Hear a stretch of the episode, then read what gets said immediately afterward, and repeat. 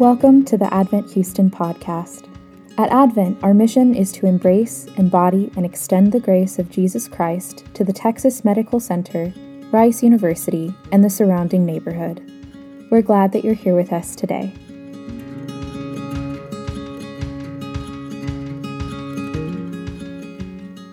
Well, um, it's good to be uh, here with you all this evening.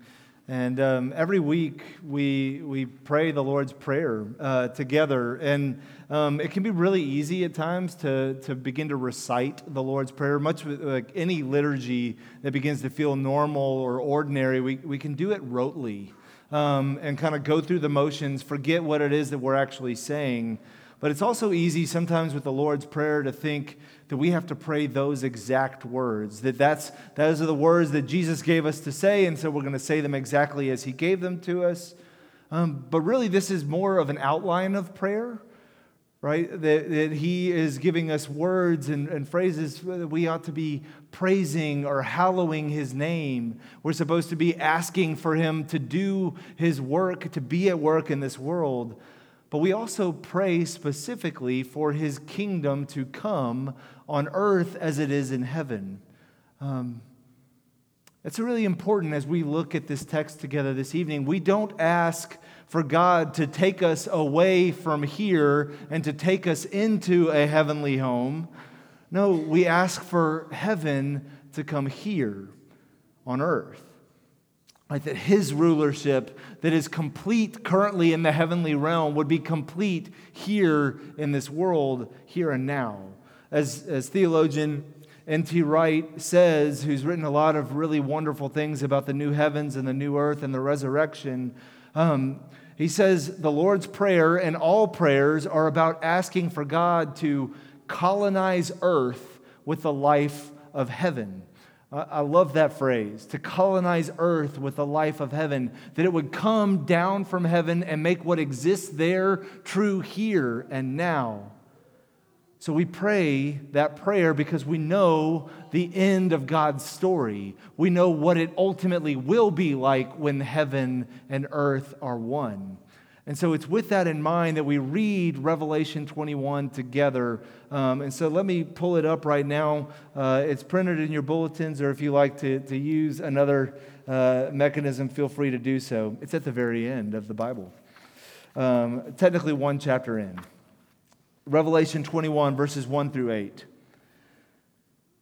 This is John, the Apostle John, writing. He says, Then I saw a new heaven and a new earth. For the first heaven and the first earth had passed away, and the sea was no more. And I saw the holy city, the new Jerusalem, coming down out of heaven from God, prepared as a bride adorned for her husband. And I heard a loud voice from the throne saying, Behold, the dwelling place of God is with man. He will dwell with them, and they will be his people. And God himself will be with them as their God. He will wipe away every tear from their eyes and death shall be no more. Neither shall there be, be mourning, nor crying, nor pain anymore, for the former things have passed away. And he who was seated on the throne said, Behold, I am making all things new. Also, he said, Write this down, for these words are trustworthy and true. And he said to me, It is done. I am the Alpha and the Omega, the beginning and the end. To the thirsty, I will give from the spring of the water of life without payment. The one who conquers will have this heritage, and I will be his God, and he will be my son. But as for the cowardly, the faithless, the detestable, as for murderers, the sexually immoral, sorcerers, idolaters, and all liars, their portion will be in the lake that burns with fire and sulfur, which is the second death. And though this ends in a way that perhaps is harsh, we still say, This is the word of the Lord, and thanks be to God. Would y'all please join me in prayer as we consider it? Our God and Father, Lord, though we read here what it is that your word says, and though um, we can be challenged by it both to see a future that you have guaranteed in Jesus Christ, but also to see things that perhaps we struggle with, I pray, Lord that you would give us eyes to see and ears to hear. Lord, that you would give me the words to speak and be at work through your Holy Spirit, we pray in Christ's name. Amen. Um, well, about a year ago, we, uh, we began to meet as a, as a core group of folks who were planning to launch Advent Houston. And um, uh, we wanted uh, right around this time a year ago to, to begin uh, to try and come up with a name uh, for this church plant. And so, uh, as I did, I was a little nervous about what we could end up with if we went full democracy. I went ahead and I gave us about 10 names that I, I, that I personally liked or um, that I could at least live with, uh, and then opened it up and we whittled that down to five names. Uh, and then from there, we asked for everybody who was a part of, of, kind of this core launch team to go out and to talk to, uh, to one Christian and one non Christian and just hear what their, uh, what their thoughts were about the name. And so, um, uh, you know, unfortunately, nobody really liked like authentic faith Christianity or pres- Presbyterian. I don't know. Uh, I don't, that was just one that I would have nixed from the get go. Um, my point in saying all this is actually part of the reason that we named Advent, uh, we named it Advent Houston, was that it was, it was actually very popular for two reasons. One, um, people didn't have much of a negative connotation with the name, uh, which was really good. Um, but secondly, the positive connotation that they had with it was that. Um, that it, it, actually described the hope and the mission that we as a church uh, we long to have because the word Advent means arrival, it means coming. And as Christians, we recognize that there are two Advents. First, the first coming of Jesus Christ as the second person of the Trinity, eternal, came, became flesh and dwelt among us. That's the incarnation. We talked more about how that has informed our mission last week. But we also believe that Jesus now sits upon the throne in the heavenly places, and he will come again in the second coming. Right? And so our church name, Advent, is meant to capture this waiting period between the first coming and the second coming and what it means to live in light of those two things. Right? As we wait upon Him patiently to return. So, whether you're waiting for college to end, or you're waiting for what's next in your career, or you're waiting uh, to get married or to have children, uh, waiting to be an empty nester, perhaps, right? Whatever it is that you might be waiting for, we know that, it, that we wait in light of what the Lord has done and what the Lord is doing, that we wait for the Lord to act. We minister with the model of the incarnation, his first coming, but we minister in light of his second coming as well. And our passage this evening gives us a, a picture of what that looks like with the second coming. And so I want to look at Revelation 21 um, in uh, three different ways, and, and this time I, I picked, uh, I picked three F's. Um, I don't normally do that, but I, it just kind of, once I hit two, I felt like I had to go with three. Um, so the first is uh, we see a flourishing creation. The second is that, that God calls us to faithful living. And the third is we see what it is that is our final dwelling. Um, so, flourishing creation, faithful living, and final dwelling. Um, let's first look at, at the flourishing creation that God, God brings. So the Bible begins and it ends in very similar language and very similar imagery, right? At the very beginning, God created the heavens and the earth. And because we often use the word creation um, as a synonym for, for earth or, or for universe, um, we sometimes don't think about God creating the heavens, right? We think of Him creating earth. But Scripture is clear that God created the heavens and the earth. And here in our passage from the very end of the Bible, we see that the new heavens and the new earth are coming, and the first heaven and the first, first earth have passed away. And this is not to say that God is, is scrapping what came first in favor of something that's coming later. He's not annihilating it, just destroying it and making something brand new. Uh, as some people you may have heard it say, Jesus says, Behold, I am making all things new, not behold, I am making all new things. Right?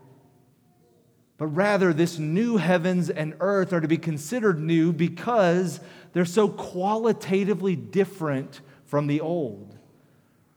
Right? Did, did y'all know that we believe that Jesus is currently in bodily form in the heavenly places right now?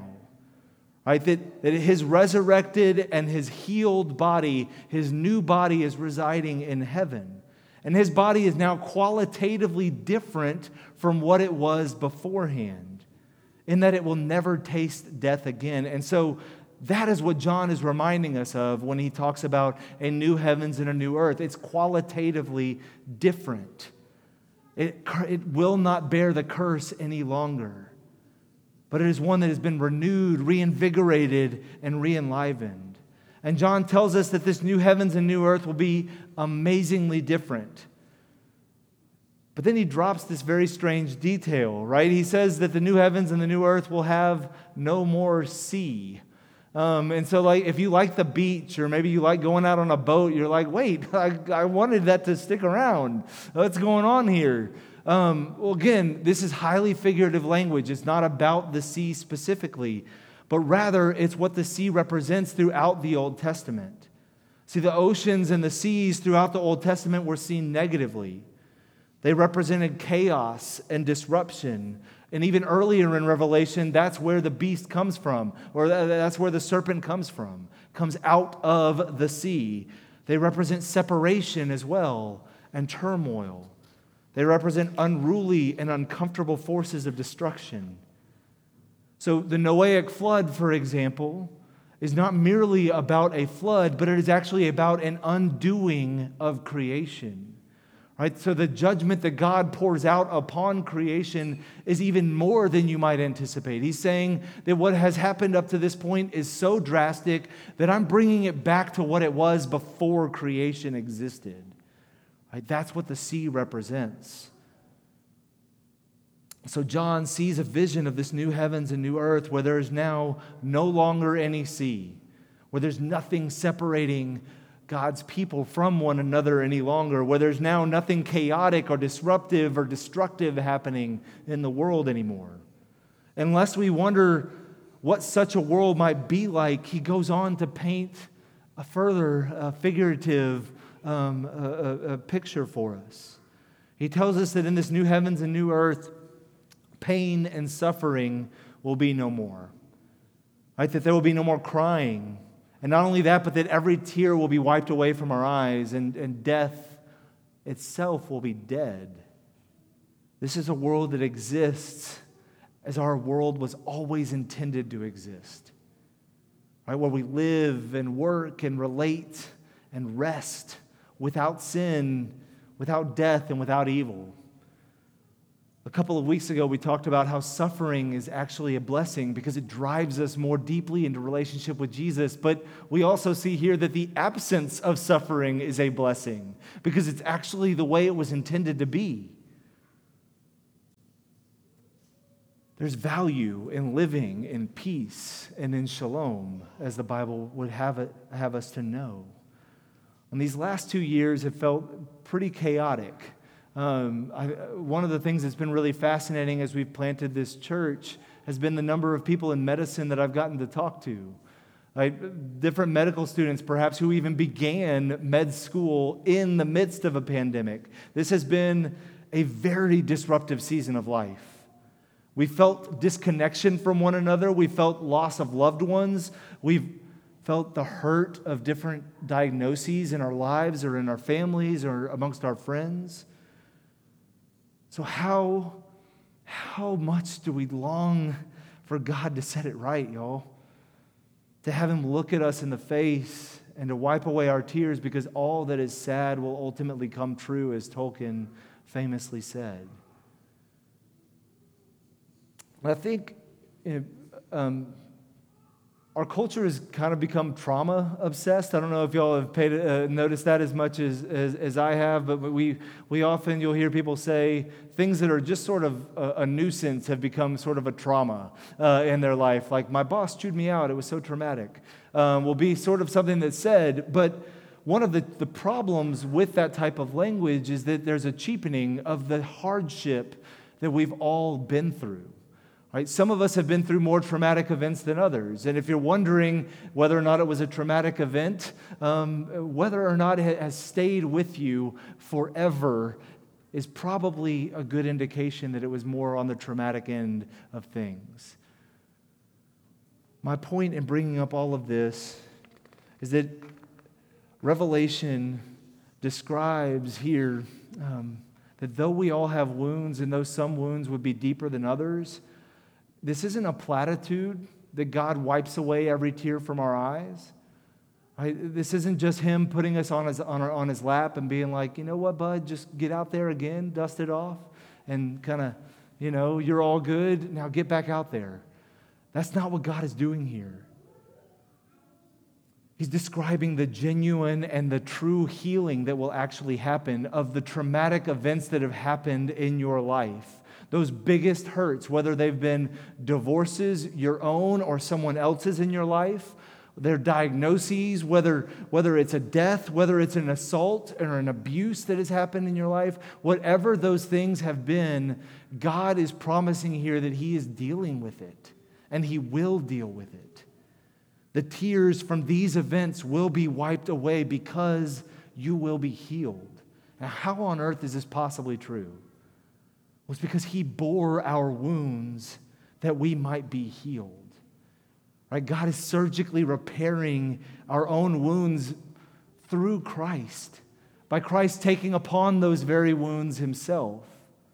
And now we bear those wounds. Yes, we bear them still right now. But we know in the future, one day, He will come and He will heal them, and then He will wipe away every tear from our eyes. It's not a yes, sir, go back out there and get it again, but it's an I'm coming, and I promise you, I'm going to make everything that was wrong right again, even your deepest wounds. So, if that's a picture of the future, then how does it inform what we're to do and, and who we're to be as a church? Um, and so, let's look next at, at, faithful living. Well, the book of Revelation is a unique genre, right? it, it isn't a narrative, uh, it isn't a letter, it's not, um, it's not poetry either. It's what, what we refer to as apocalyptic. Um, and so it's, it's highly figurative language that's meant to encourage the, the, uh, the hearer um, or the reader to continue on in the face of immense pressure or immense struggle. And so John's original audience here was undergoing um, kind of unparalleled persecution. This is during the time of Nero. Uh, when, when he would light the streets of Rome with, uh, with Christians at, the, at that point in time in terms of persecution. And so, toward the end of the passage here, that is meant to, to, to provide a lot of hope, we see this kind of abrasive juxtaposition in verses 7 and in verse 8, where John writes, he says, The one who conquers will have this heritage, and I will be his God, and he will be my son. But as for the cowardly, the faithless, the detestable, so on and so forth, well, their portion will be in the lake that burns with fire and sulfur which is the second death. So, sort of out of nowhere, um, out of the future state of peace and flourishing that John has been describing, it seems that like we're slapped across the face really harshly with this sense of judgment. Um, what is going on here? Well, first, verse 7, what is translated in the ESV as conquerors is probably better translated as something else. And in fact, if you were reading in a different translation, it probably was translated as something else. Um, most translations use the word overcomer. Right? So it's not conquerors who are just like, yeah, I'm out there, I'm crushing life, or I'm the one who's, who's colonizing the new heavens and the new earth, and because I got out there and I conquered, it's now mine. That's not what this means. It's talking about overcomers. Because, right, again, John is writing to people who are existing in immense persecution. He's writing and calling them to live faithfully. So he's saying that for all of those who overcome, who persevere in the midst of challenge, in the midst of destruction, in the midst of persecution, those who continue as disciples of Jesus Christ, then you will be sons and daughters of God. That's what he's saying. So, again, we're not talking about conquering or overcoming in a triumphalistic or militaristic sense, but rather in this context and hope that God the Father has sent, the, has sent God the Son to help us And as Paul says in his letter to the Philippians, that he who began a good work in you will, be, will complete it in the day of Christ Jesus. Those who overcome are those who are led by the Holy Spirit, united by him, who inherit the new heavens and the new earth. Right? Those who overcome are those who put off worldly temptation and they put on Jesus Christ. And we become sons and daughters. So, this word overcome or conquerors, as we saw it, is juxtaposed actually with, with the first phrase and first word of verse 8. The overcomers are, over, uh, are, are juxtaposed against the cowardly. Because it's that term that is the subheading of all that comes after it right, of all of the litanies of sins that we see then after. But the, so the point of, of that particular passage isn't to talk about sin that deserves judgment, um, specifically in this particular verse. That's not what this passage is about. There are certainly other elements of that in and throughout the scriptures. Um, but the cowardly description is referring to those that forsake their first love, that forsake what it means to abide in Christ and to be his bride. So there are those who overcome the temptations and persecutions of this world by the power of the Holy Spirit. And there are those who are cowardly, that give in, that just go with the flow rather than abiding in Christ. And John is exhorting us here to remain steadfast, that we're to overcome and to not lose heart because Jesus has overcome the world. Not because you can do it or I can do it on our own, but because He can and He has. So, what does it look like for us to remain steadfast and faithful? To be conquerors in the sense that John means here? Well, it looks like putting off our old selves and putting on Christ. It means putting off gossip and putting on love, putting off greed or scarcity or a selfish mindset and putting on the abundance of the inheritance that we're going to have in Jesus.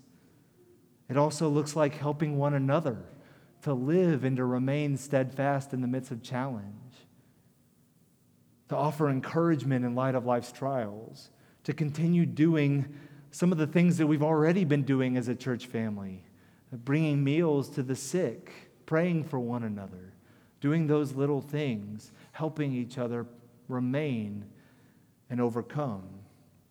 And we do this in light of our future home. And that's our third point the final dwelling that we'll have. Right? No matter who you are, you have a deep desire for home. Right? We try in so many different ways to kind of perfect that and make it the home of our dreams. Um, uh, uh no matter how much money we spend on our houses, no matter how much like family therapy we go through uh, to try and make our interconnectedness work uh, with one another, we still cannot recreate the desire for perfect home life together. I think the closest thing that I can think of when I think of the new heavens and the new earth is, is Colorado, uh, because for me, that's like my happy place. Um, whenever I'm there, I, I don't stress. Um, we have a lot of fun together when we're there as a family. Um, I, I, we don't, it's not that we don't work, we do work, but uh, it's, it's seemingly like non cursed filled work, the, the, type of work that doesn't fill you with anxiety. Um, and whenever I'm away from Colorado, it's not that I just yearn to go back or that I constantly am complaining about living in Houston. No, it's not that at all. I love Houston, I love being here. But it's that every summer when we drive up to Colorado, the closer that we get, the more I roll down the windows and begin to smell the air. And it reminds me of what it was, uh, of what, of what God created us for. That sense of home. Right? My shoulders ease up a little bit. I start to smile a little bit more, and I may have may uh, be known to have cried on occasion uh, when I begin to smell uh, the, the beautiful smell it's my happy place. Well, in many ways, that's what it is like as Christians in our relationship with the Lord. We aren't sitting away from Him and, and thinking, I've noticed this causation between my anxiety growing and the more that I've tried to live under my own strength and in my own power. We don't really reflect on it that way, or we sometimes don't even realize how much we long for home until we get a small whiff, a small smell of what it will actually be like, like we do in this passage here. But that's what this passage does for us. It helps us to see what home is actually meant to be like. And we, we should long for it more. Y'all, we weren't designed to live, we were designed to live with our God forever near Him. We were designed to dwell with Him without sadness, without pain, without mourning or crying, without thirst or without fear. Not just, and this passage isn't talking just about like living in proximity to God, but it's about an intimacy with Him. It paints a picture of a bride and a groom, right? This consummation that, that happens through this harmonious, beautiful relationship where we are adorned as his bride and he is our bridegroom, where he makes us as beautiful as he is beautiful. Right? And it's in light of this future, of this home that we're called to live, where we're called to bring the aroma of the new heavens and the new earth here in this ever so small way to bring the aroma of life, to bring the aroma of love, to bring the aroma of friendship and forgiveness. Henri Nouwen, who's a, Catholic theologian and writer, and uh, ran a, uh, a house um, for, uh, actually, I don't think he ran it, but uh, reflected on, on his life and ministry with people who were diagnosed with, um, with massive disabilities. He had this to say about Christian community. It's actually printed inside your bulletin. He said, The whole meaning of the Christian community lies in offering a space in which we wait for that which we've already seen. Christian community is the place where we keep the flame alive among us and take it seriously so that it, so that it can grow and become stronger in us. In this way, we can live with courage trusting that there is a spiritual power in us that allows us to live in this world without being seduced constantly by despair, lostness, and darkness. That's how we dare to say that God is a God of love, even when we see hatred all around us. That's why we can claim that God is a God of life, even when we see death and destruction and agony around us. We say it together, we affirm it in one another waiting together, nurturing what has already begun, expecting its fulfillment. That is the meaning of marriage, friendship, community, and the Christian life.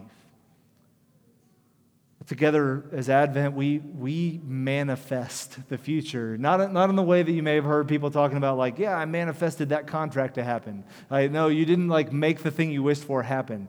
No, what manifest means is to make evident so we make evident the new heavens and the new earth to this world here and now. This world that is decaying and broken, we offer them a homecoming of sorts.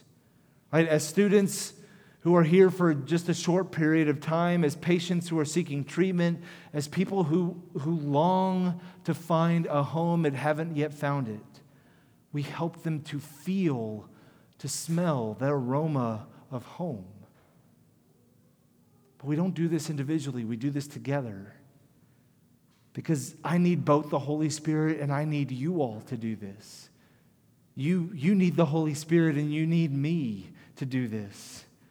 As we seek to, count, uh, to cast off the counterfeit joys that we've often flown to in our world, that really, uh, like, you know, are, are, essentially like putting Axe body spray on the body odor that we already uh, are going through, right? That sticky, sweet that's still covering up nastiness smell.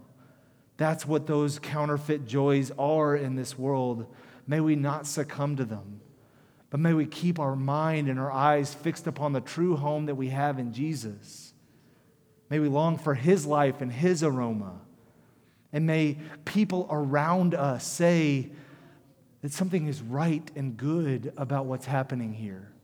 Not because of what we are doing, but because of what God is doing in our midst that it reminds them of what home always should have been, the way that this earth should have been. Let me conclude with this. Though this passage doesn't deal with, with judgment um, uh, uh, of all sin, uh, it does reference judgment, right? And judgment is not something that feels good. uh, to talk about. And so you might be like, well, why are you talking about it, Taylor? Uh, it doesn't feel very good.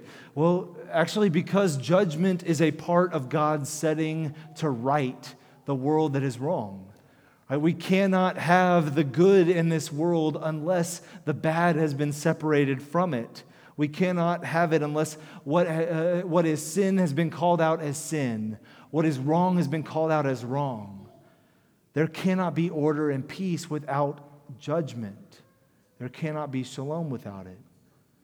And though God does talk about judgment and punishment here for all who sin and do wrong, which is every single one of us, he also paints a picture of redemption and freedom that is far greater than that judgment and punishment. Because he says here, he says, for all who thirsty who are thirsty for righteousness for all who are thirsty for relationship with him no matter what you have done no matter what you have left undone in this world he says i will give you the springs of the water of life meaning i will give you myself and you will pay nothing for it all you need to do is to feel thirsty all you need to do is to long for relationship with him for he paid the cost of God's judgment that we might know his peace. As we live in light of Christ's first coming and in light of his second coming, which is assured by the Holy Spirit, we need to remember that all of our longings, all of our desires for the way it's supposed to be, are met in Jesus. We thirst for him, we desire for him. He is our true home and he offers himself to us free of charge. Would y'all pray with me? Our God and Father, we thank you. Lord, we thank you for the home that you are making for us. Lord, we thank you for uh, the dwelling that we will have with you, where you will take away every one of our wounds, every one of our deep hurts. You will fix them because of what you have done for us in Jesus Christ. And Father, I pray for us, for those of us who, who've placed our faith in you, I pray, Lord, that you would, you would deepen that faith. Lord, that we would lean more and more upon your promises, thirsting more and more for Jesus. And I pray for those of us who don't know you this, this afternoon, I pray, Lord, that you would make yourself clear to us, that we might know you better, see what it is that you have done for us in Jesus Christ and that you would give us that which you require, which is faith. And we pray all of this in the name of Jesus by the Holy Spirit. Amen.